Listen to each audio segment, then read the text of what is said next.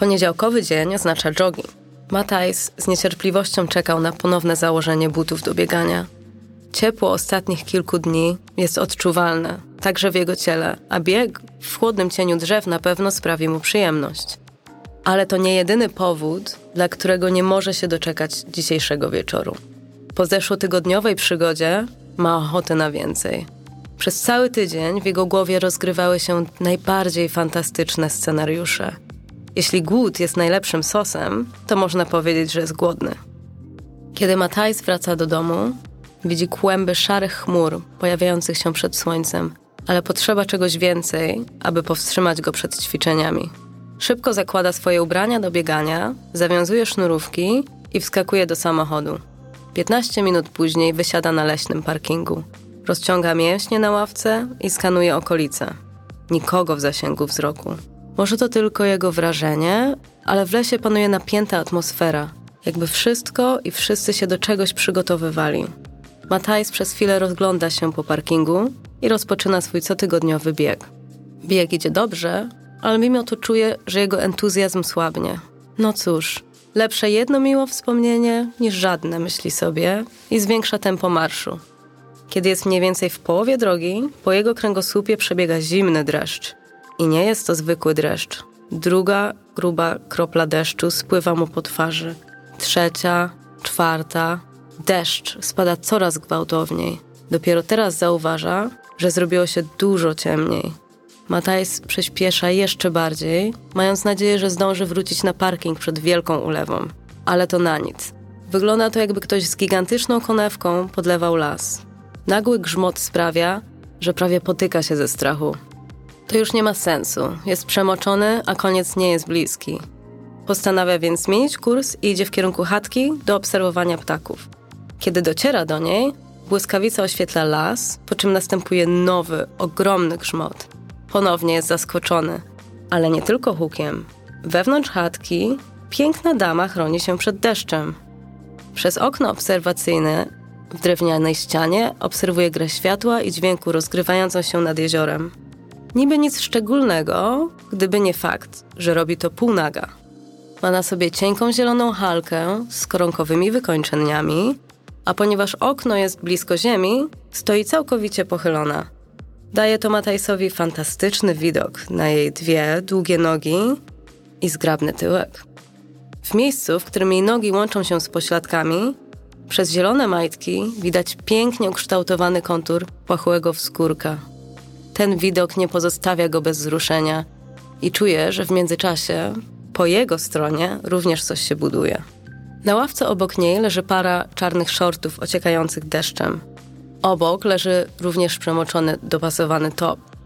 Oznacza to, że rzeczywiście teraz, gdy przygląda się jej uważniej, widzi, że oprócz majtek ma na sobie tylko pasujący stanik. Rzeczywiście ze względu na jej uwodzicielską pozę, jego uwaga została całkowicie przyciągnięta do jej majtek, które są jak flaga nad skrzynią skarbów. Przy odgłosie deszczu padającego na dach, wciąż nie słyszała, że wszedł do kabiny. Matajs cieszy się widokiem, ale wciąż czuje się trochę nieswojo z tym swoim podstępnym podglądaniem. Czy potrzebujesz pomocy? Pyta. W ciągu zaledwie sekundy ona odwraca się, patrzy na niego od stóp do głów, zdaje sobie sprawę, że stoi tu tylko w bieliźnie, zakrywa swoje nagie ciało rękami tak bardzo, jak to tylko możliwe i robi się czerwona. Przepraszam, e, przepraszam, ale zrobiło mi się tak zimno w tych przemoczonych ubraniach, że pomyślałam, że lepiej będzie je zdjąć i położyć, żeby trochę wyschły. Myślałam, że z powodu ciepła moje ciało i ubrania szybko wyschną, ale okazuje się, że wcale nie jest tak gorąco, ponieważ Matajs widzi, że jej sutki stały się teraz twarde i są wyraźnie widoczne przez stanik. Ona zauważa, gdzie zatrzymuje się jego wzrok i daje mu odczuć, że docenia jego spojrzenie jako komplement.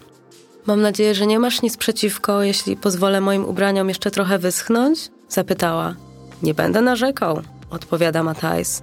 Zapada cisza i każdy z nich spogląda przed siebie na małe jezioro. Może lepiej zrobię to samo, mówi, by przerwać ciszę. Śmiało, odpowiada dziewczyna, nie oglądając się za siebie. Mataj zdejmuje buty i kładzie swoją przemoczoną koszulkę obok jej. W momencie, gdy zdejmuje spodenki do biegania, zdaje sobie sprawę, że jego mały przyjaciel nie jest już taki mały i zajmuje wyraźnie widoczną pozycję. Nie zauważa tego, ponieważ nadal patrzy przed siebie, na pokaz świateł na niebie, podczas gdy on się rozbiera. Stoją obok siebie w samej bieliźnie. Napięcie jest wyczuwalne. Myślałam, że tylko ja jestem na tyle szalona, by wyjść w taką pogodę, mówi. Najwyraźniej nie, odpowiada Matajs lakonicznie. Chodzę biegać w każdy poniedziałek wieczorem, a przy opale ostatnich kilku dni potrzebowałem trochę orzeźwienia. Naprawdę nie mogłem się doczekać. Odwraca się od ćwierć obrotu i patrzy prosto na niego. Między nimi jest tylko niewielka przestrzeń. Nadal masz na to ochotę, skoro wszystko jest takie mokre? Pyta, ale dwuznaczny wydźwięk jest oczywisty. Myślę, że teraz szybko wyschnie, mówi, żeby mimo wszystko coś powiedzieć. Nie sądzę, odpowiada ona. Po prostu to poczuj. Zanim Matajs w ogóle to zauważa, ona bierze jego rękę i kładzie ją na swoim kroczu. Rzeczywiście jest mokra. Nie wie, czy to od deszczu, czy od czegoś innego. Kilkoma palcami delikatnie pociera jej majtki, aby uzyskać wyraźny obraz tego, co jest pod spodem. Pomimo wilgoci, materiał jest miękki. Gdy bada głębiej, wierzch jego dłoni pieści wewnętrzną stronę jej ud. Na chwilę jej oddech się zatrzymuje, po czym nie może stłumić lekkiego jęku podczas wydechu. Jej dłoń również nie pozostaje bierna, badając jego bokserki. Musi jednak włożyć mniej wysiłku, by to sobie wyobrazić, ponieważ podniecenie już sprawia, że jego żołądź wystaje daleko poza krawędź majtek. Drażniąco rysuje kółko na czubku palcem wskazującym. Z każdym nowym kręgiem idzie trochę szerzej i głębiej, aż po kilku kręgach zaciska go całkowicie. Gdy przesuwa dłonią w górę i w dół jego twardego penisa, on ma już pełen ogląd sytuacji. Jego środkowy palec szuka otworu między jej wargami sromowymi. Gdy badają się nawzajem, wpierw odnajdują się ich spojrzenia, a chwilę później ich usta. Całują się namiętnie. Ich dłonie pozostają pilnie zajęte. Czas wydaje się stać w miejscu przez chwilę, aż błyskawica oświetla chatę, a ona, zaskoczona, ściska go mocno.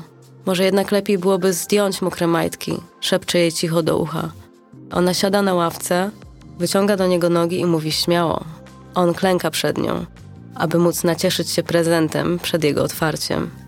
Kładzie dłoń na każdej z jej stóp, drażniąco, głaszcząc powoli w górę, wzdłuż zewnętrznej strony jej nóg, aż dotrze do jej majtek. Matajs wsuwa dwa palce wskazujące w jej brazylijskie majtki i ściąga je w dół. Najwyraźniej nie tylko jej majtki są typu brazylijskiego. Jej włosy łonowe są tak przycięte, że tworzą idealny pas do lądowania w kierunku jej pięknie mokrej cipki. Rzuca majtki wraz z resztą mokrej odzieży i zwraca całą swoją uwagę na to, co jest tuż przed nim. Jej wargi sromowe są jedwabiście gładkie, gdy je pieści. Masuje je na przemian z delikatnym ściskaniem i czuje, że są nabrzmiałe. Ma zamknięte oczy i widzi, że podoba jej się atencja, którą od niego dostaje. Ostrożnie szuka jej łechtaczki, którą znajduje zaskakująco szybko. Teraz otwiera nogi jeszcze szerzej, aż jej stopy mogą spocząć obok niej. Jej zwinność jest zdecydowaną zaletą. Mataj skorzysta z okazji, by przesunąć się nieco bliżej. Zapach podniecenia i potu unosi się w jego kierunku. Chce posmakować tego zapachu. Przybliża głowę jeszcze bardziej i przesuwa językiem od dołu do góry po jej cipce. To smakuje jak więcej. Wykonuje jeszcze kilka pchnięć, mocniej i szybciej. Kładzie dłoń na jej brzuchu, aby mógł poczuć, co jego język robi z jej ciałem. Drugą ręką rozchyla jej pełne wargi tak, że jej łechtaczka jest tuż przed nim. Czubkiem języka dotykają krótko. Czuje, jak napinają się mięśnie jej brzucha. Jeszcze raz, i jeszcze raz. I coraz dłużej jego język pozostaje na niej, aż nadszedł czas, by zatoczyć koło. Zaczyna cicho jęczeć, gdy on zwiększa tempo. Kiedy zamyka usta wokół jej łechtaczki i zaczyna ją ssać, ona lekko unosi miednicę, sygnalizując, że tego właśnie chce. Jej odgłosy są teraz znacznie głośniejsze niż deszcz, dając mu znać, że znalazł odpowiednie tempo. Nie przestawaj, krzyczy między jękami, a on nie przestaje, wręcz przeciwnie. Głośny grzmot zagłusza jej krzyki, gdy czuje, jak jej mięśnie się kurczą. Zwalnia tempo, ale nie ma zbyt wiele czasu. Chcę cię w sobie, mówi, wciąż dysząc, teraz. Matthijs nie musi słyszeć tego dwa razy i wsuwa w nią swojego twardego jak skała penisa. Czuje się błogo, ciepła i mokra. Kładzie dłonie na jej piersiach i ściska je. Ona owija nogi wokół niego, jakby chciała poczuć go jeszcze głębiej w sobie. To podnieca Matajsa jeszcze bardziej i pcha coraz mocniej. Jęczą razem jak szaleni, ale nie mogą przebić się ponad bębnienie deszczu. Głośniej i głośniej, tak jak burza. Nie trzeba długo czekać, aż Matajs głośno dochodzi i tryska głęboko w nią kilkoma mocnymi pchnięciami. Ona ściska jego plecy i też krzyczy. Siedzą tam przez chwilę, dysząc i słuchając deszczu. Zanim ponownie się ubrali, pierwsze promienie słońca przebijają się już między mokrymi liśćmi, a las pachnie cudownie świeżo. Ich ubrania są jeszcze trochę mokre, ale ma to odświeżający wpływ na ich spocone ciała. Biegną razem na parking. W międzyczasie rozmawiają, jakby znali się od lat. Najwyraźniej ma na imię Kim i mieszka trzy ulice dalej. Szanse, że znów na siebie wpadną, są więc duże. Dojeżdżając do jego samochodu, ona całuje go w policzek. Następnym razem, gdy będzie grzmiało, powinniśmy znowu pojechać obserwować ptaki, mówi z mrugnięciem. Wychodzi z parkingu i kieruje się w stronę dzielnicy mieszkalnej. Matajs już odlicza dni do następnej burzy.